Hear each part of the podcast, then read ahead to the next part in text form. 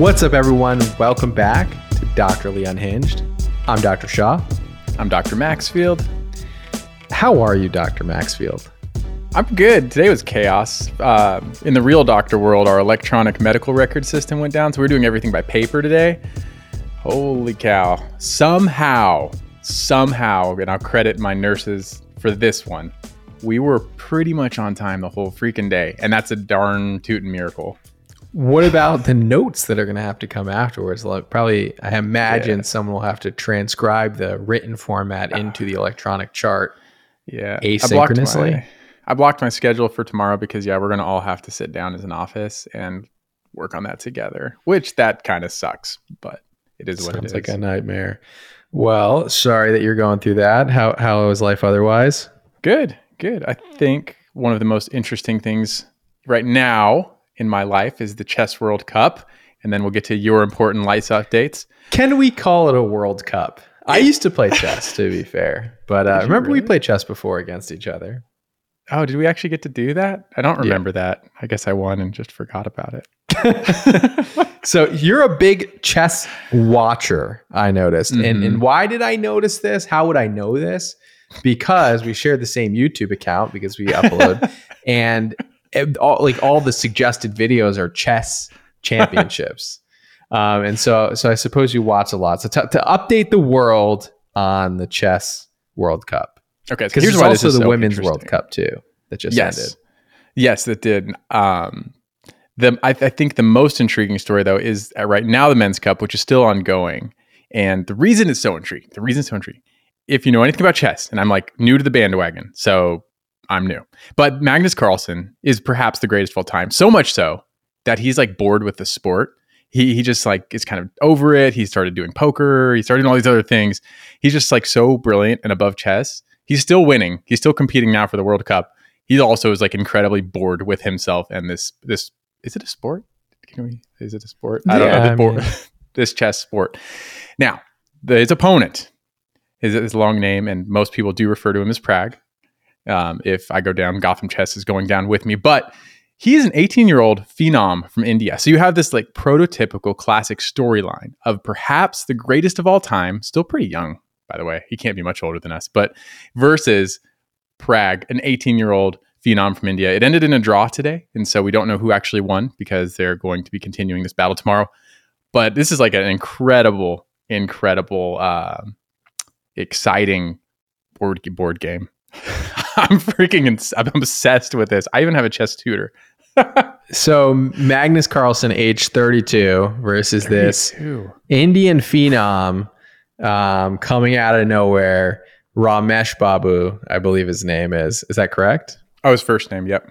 Yeah. Okay. Well, incredible. We'll see. H- how long does a match, if we can call it a match, how how long do these generally take?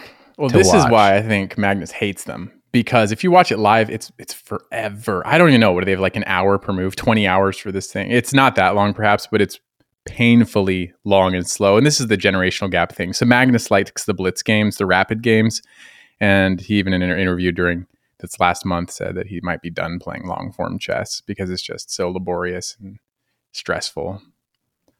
Interesting. Okay, well, we'll stay tuned to the results of the the chess World Cup. Thank you for the update. um, I have some travel plans coming up. I'm going to Japan. So if anybody has any suggestions for what to do or see in Japan, this is like a real vacation. Most of the time we're traveling, we're traveling for events um, related to dermatology. This time, just purely family thing. So Hmm. I would love any suggestions for anyone who has visited Japan. Uh, things I like to do I like to shop, I like to eat. And that's pretty much all I do, quite honestly. So if you have any suggestions along those lines, that would be amazing. I think, I suppose other people on the trip will like to see the sites as well. So if there's anything site related as well, please, please let us know in the comments. Now that that's cool. I'm actually. I'm glad to hear that's a, a leisurely trip for you. As you said you're going to Japan. It's like, oh my gosh, you just got back from Singapore, and then recently you had the move. So fill them in on like the move. The move. So moving to Miami. Um, so I moved from to Miami, just settled in. We moved Saturday. It's been about a week since I've been in the new place, and pretty much 90% of stuff is set up. And it's beautiful here. Uh, I went to school down in South Florida, so you know I'm used to this area. But it's just great to be back. It's great to be out on the balcony. It's great to have the sun rays hit you with that SPF on. It's just it's just great to be back. So we're excited to be here. So yeah, big move, just totally life upside down. But I'm trying to keep it all together. I got my setup back, everything's set up. I haven't created nice. any videos in a really long time uh, during this move process. I really need to get back into things, start creating more content. Um, but I think it's going to be good. Like I said, I'm hopeful for the future, and the future is yet unknown. So I'm excited about it. Nice, super exciting. So, our life, my life is like a vicarious life, I guess. Your life is incredibly fascinating and wild and, and romantic at the moment. But moving past that, today we're going to talk about alpha gal, this tick meat allergy that has stormed the country. And is this new to dermatologists? Yes and no. We'll talk about the details there.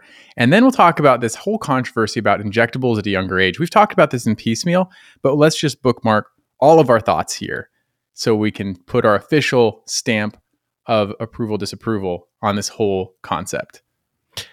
All right, so let's jump into alpha gal, which in popular culture is known as a red meat allergy. So basically, being allergic to beef or meat or any red meat, essentially, mammalian meats.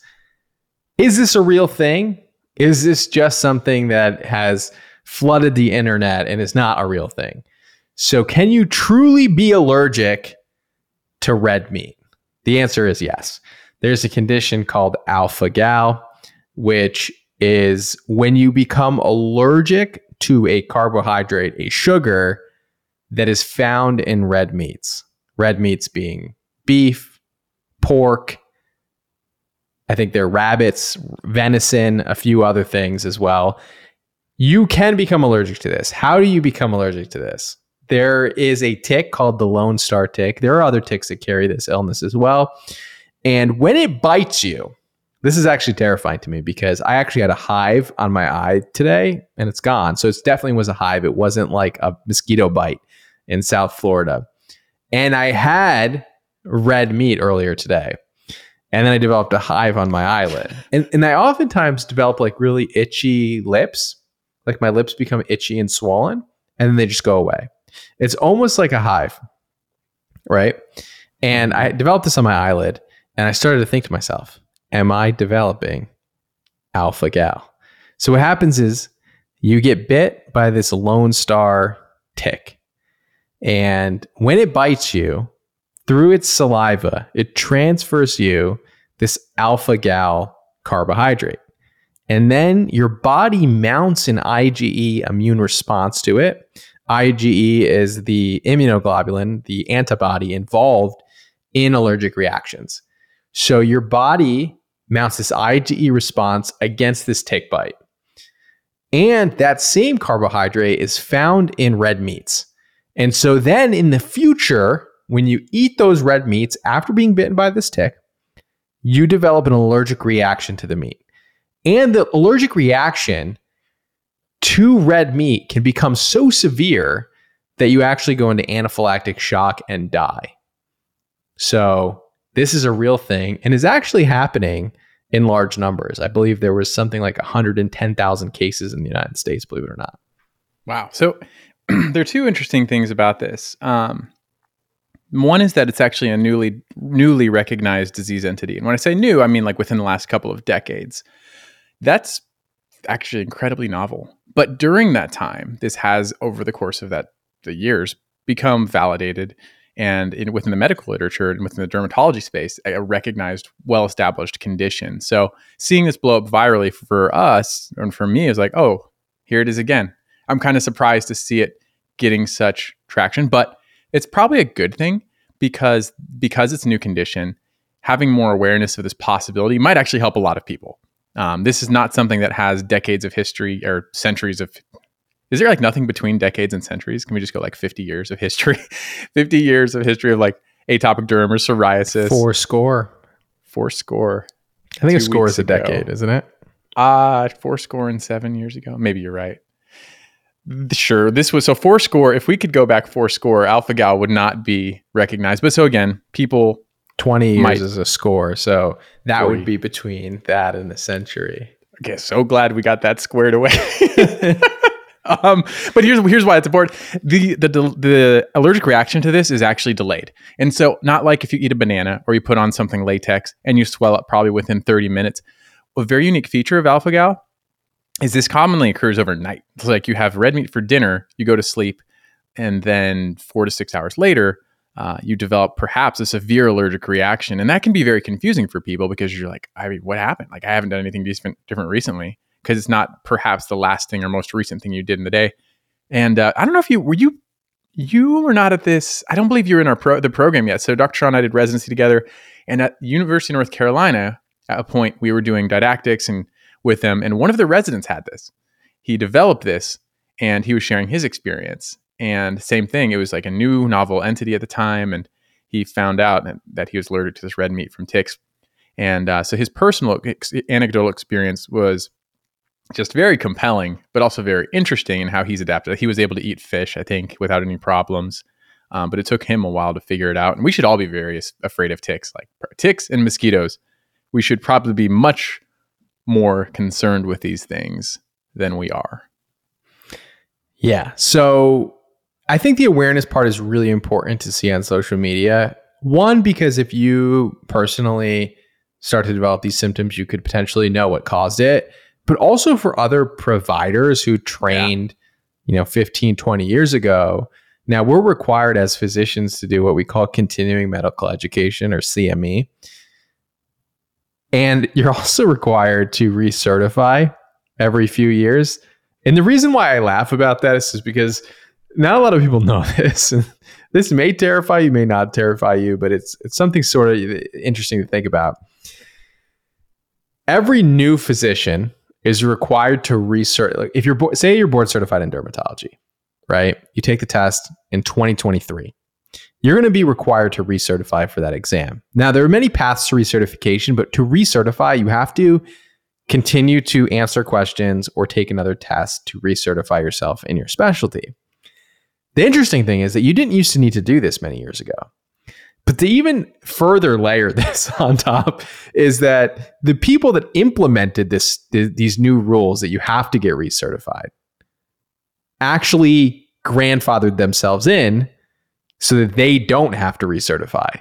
So there is a group of people who made the rules on recertification and it only applied to new graduates or people who graduated within a certain time period but did not apply to them the people making the rule and so there are a class and i'm not saying they're not great doctors because these old school doctors are phenomenal and i've learned a lot from them but there is that generation 30 years postgraduate that are not required to recertify just so just heads up on that many people don't know um, but obviously, you know, they, they maintain their, you know, education through other paths um, and hopefully are continuing to learn on their own. But it could be valuable for people who are not checking up on things regularly to learn that is potentially you could become like if you're an ER doctor, it's really important for you to know that people can become allergic to red meat even if they were never allergic to red meat in the past.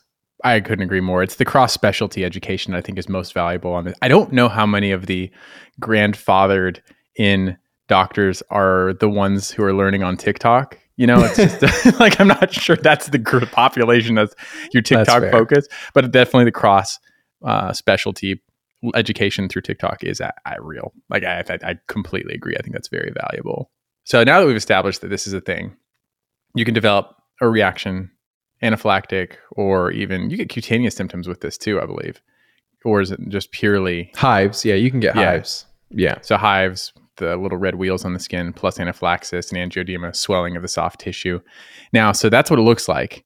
Now, how can you avoid this? Like, because all I can think of is just tick protection, and I think that's all we're really left with. Yeah. So, in order to avoid getting alpha gal syndrome, which is the allergy to red meat, you would have to avoid getting bitten by Lone Star ticks. Lone Star ticks are found primarily in the eastern part of the United States, all the way from New York down to Florida, and all the way reaching over on the west to Texas area. And, you know, mostly you're going to find it in, I'm actually not sure where it geographically conglomerates, but basically on that eastern side of the United States. You don't see as much Lone Star ticks on the western part of the United States like California. Now, the only way to avoid tick bites is not leave your house. I often do that. Or you can use like uh, you know, insect repellents, you know, DEET and permethrin tend to be more effective as insect repellents. Um, the rest of the stuff out there don't work necessarily as well. And once you develop this allergy, the only thing that you can do is avoid eating those meats. So avoiding red meats, which is like I said, beef and and pork and all those, but also potentially some gelatin. And there's certain like medications that also contain this carbohydrate. Um, and for example, cetuximab, which is a cancer chemotherapeutic agent, um, biologic, is also contains this ingredient as well. So there are certain medications you need to avoid. There are certain animal byproducts that you need to avoid, and then you need to avoid eating meat as well. You can also do desensitization, where they basically expose you to it in low doses until you become essentially your body doesn't react to it anymore. Um, but that's I think only been done in a few cases. So it can be just end up being hives where it's like not really a bad reaction, in which case you could just take an antihistamine, but it can go to full blown anaphylaxis, which would require, I think epinephrine would be probably the best treatment for this. Yeah, yeah, I'm with you at that point. Steroids, epinephrine on a drip. But there it is. That is your red meat allergy in a nutshell. It's real, it's here to stay, and it's coming for you but it's it may not. I'm just kidding. It's just like me on the mic, but um, it's a real thing. Just be aware of the risk with ticks. it's a real thing. All right. So next up, we wanted to talk about injectables um, at a younger age. Now we've talked about this before. We have a, a YouTube video on preventative Botox, quote unquote. And basically, we're covering this article that came out, and basically, they're saying people are getting Botox younger than ever. This is an article coming out of Glossy. With TikTok Botox trends, injectables are less stigmatized and clients are younger than ever. So people are doing things like the lip flip. People are doing things like getting Botox and trap tox and all these things. And so basically, you see these trends on social media getting lip filler, getting microneedling. They're getting all these procedures done and they're sharing it with their followers, friends, fans, and influencing the public to say, hey, maybe I need this too, especially if you're somebody who's sharing before and afters. Now, this is something that you really maybe weren't able to do as effectively as before, but videos are just so compelling when you see a before and after video of what your skin used to look like before and then what it looks like now. And that to me is influential enough to go and say, hey, maybe I'd be interested in something like this. And so, what do you think about getting injectables specifically at a younger age? And are you seeing this in your practice? I'm seeing it. I'm not seeing like an uptick. I think we always, I always saw people in that late 20 to early 30 demographic coming in with these types of concerns. So I wouldn't say that I see an uptick, but are you seeing an uptick in your practice of people seeking out injectables?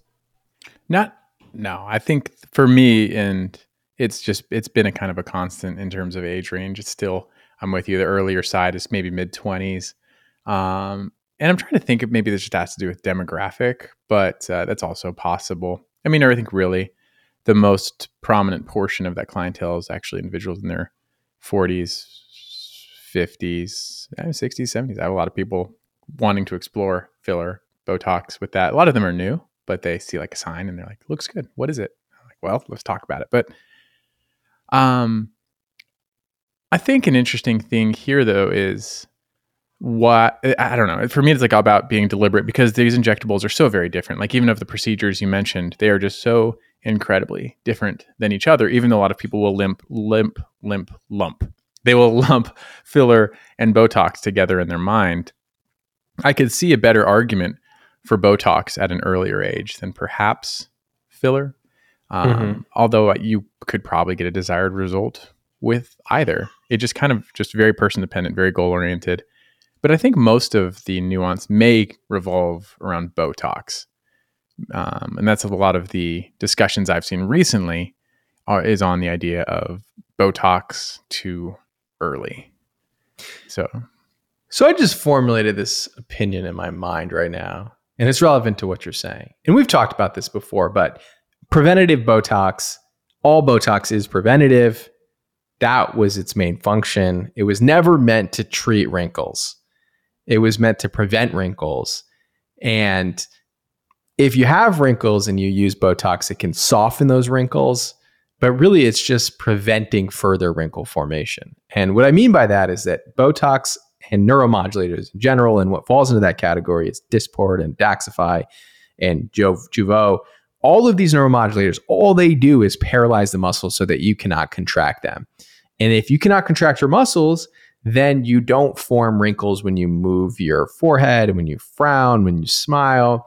Um, and so by paralyzing the muscles, you don't get the movement. And when you don't get the movement, then you don't form those static wrinkles, right? By stopping dynamic motion, you prevent static wrinkles. And, that's what it does, it prevents it. So you have to think about at what age are you actually starting to develop, or would you start to develop these etched in wrinkles? And that's the age where truly it's going to be the most effective. So I find that in most people, depending on your skin tone, actually, your skin color, determines sort of at what age and, and your genetics um, to some extent and your sun exposure over the years but a lot of times your your skin tone plays a big role in this at what age you start to develop those more etched in wrinkles for some for some people um, you can start to develop etched in wrinkles like in your late 20s even mid 20s whereas some people i've seen um, don't develop wrinkles until their 50s.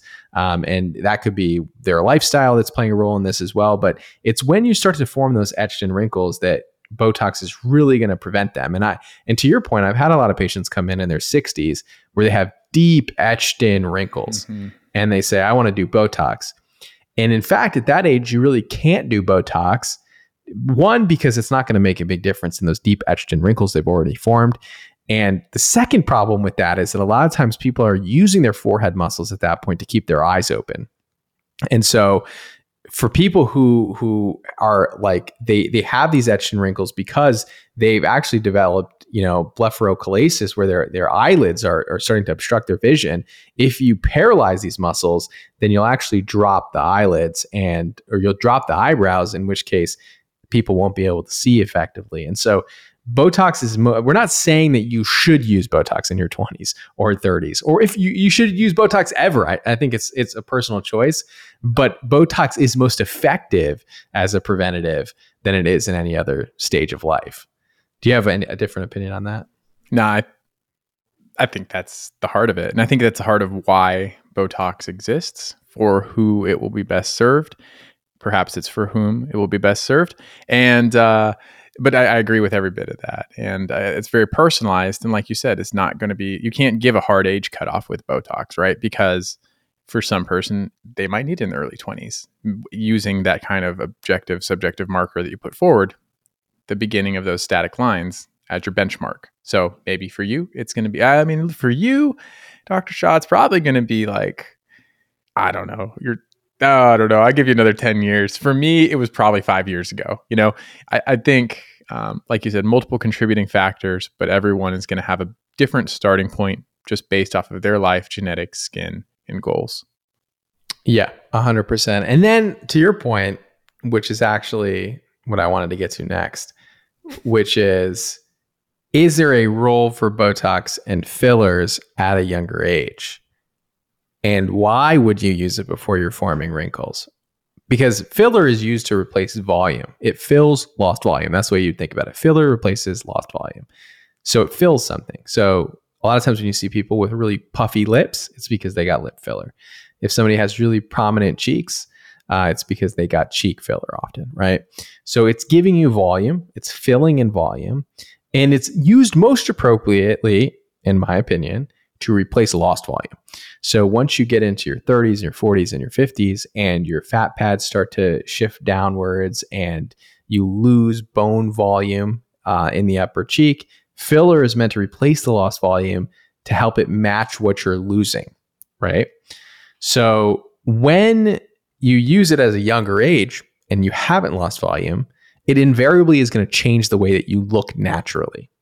So if you're using filler in your early 20s, mid 20s, it's almost always to change the structure unless there's something else that's happened to you. It's almost always used to change the structure of the way that you look naturally, which means that if you're getting lip filler in your early 20s, it's because you didn't lose volume in your lips. Your lips weren't more full. It's you want fuller lips more than you naturally had.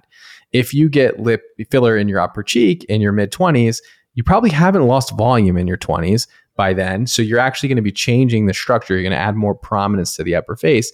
If you're getting it in your chin, it's because you're trying to have a more prominent chin. Uh, and so filler at that age is really going to be used to change the structural way that your face looks to the world.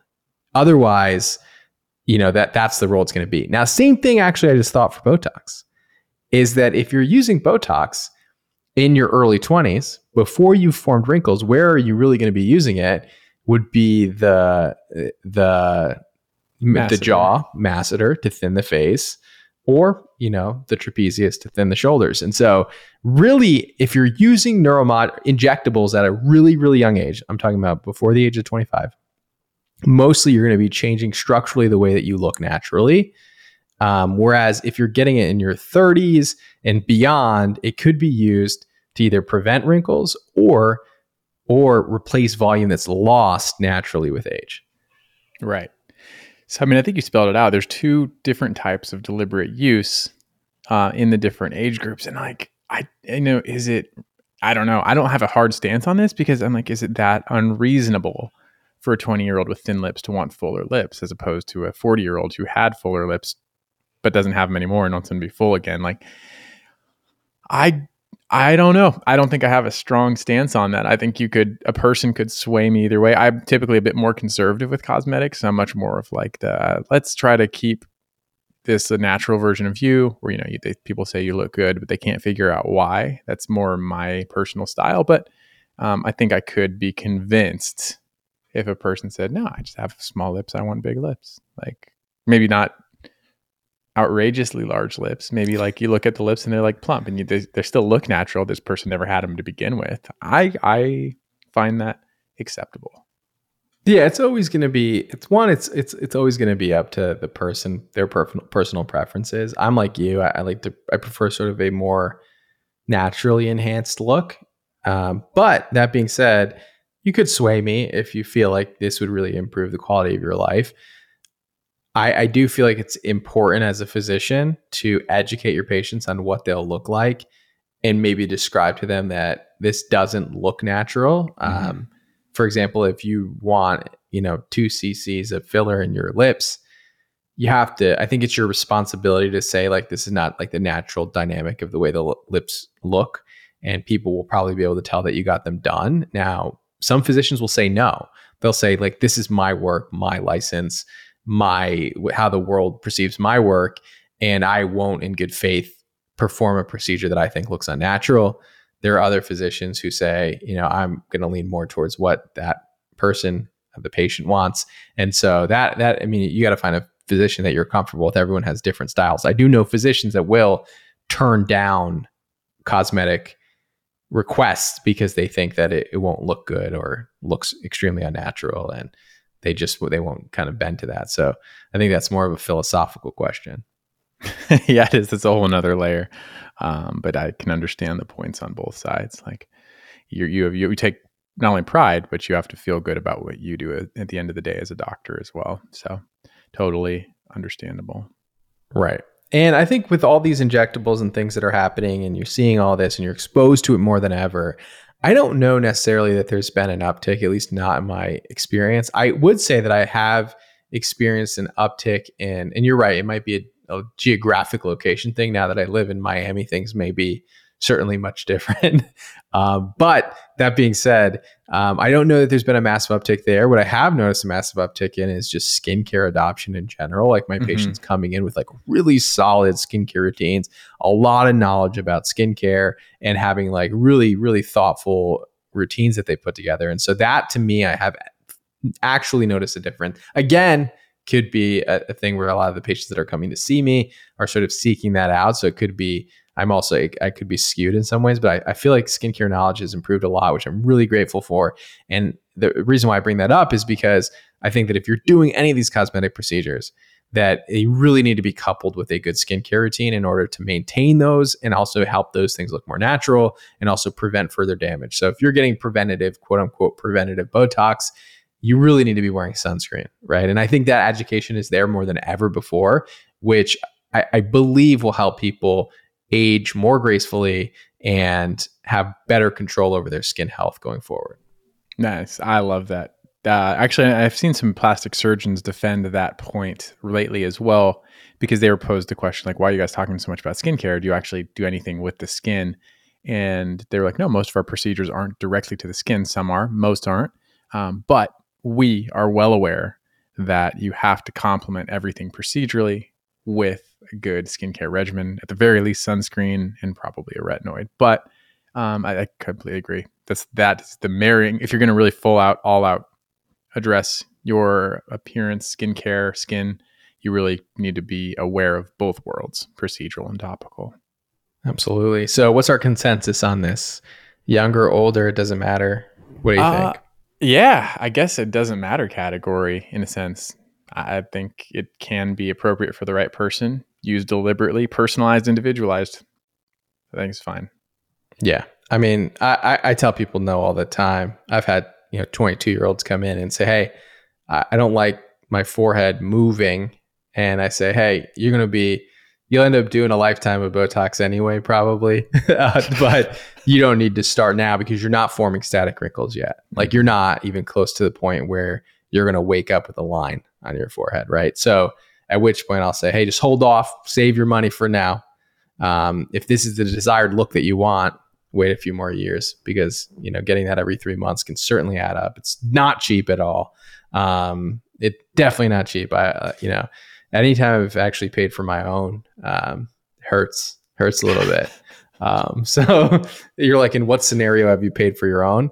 Um, a few times, just you know to to be generous to the practices. So, um, uh, but it's it's not cheap. It's going to run you like 500 bucks at least 500 yeah. to 800 dollars you know it's expensive so you know save your money and use it where like dr maxfield always says deliberately um, towards your intended outcome so don't start too early if you don't need it basically but you could need it earlier ultimately anyway i think that pretty much summarizes everything we wanted to talk about today we covered our upcoming travel plans.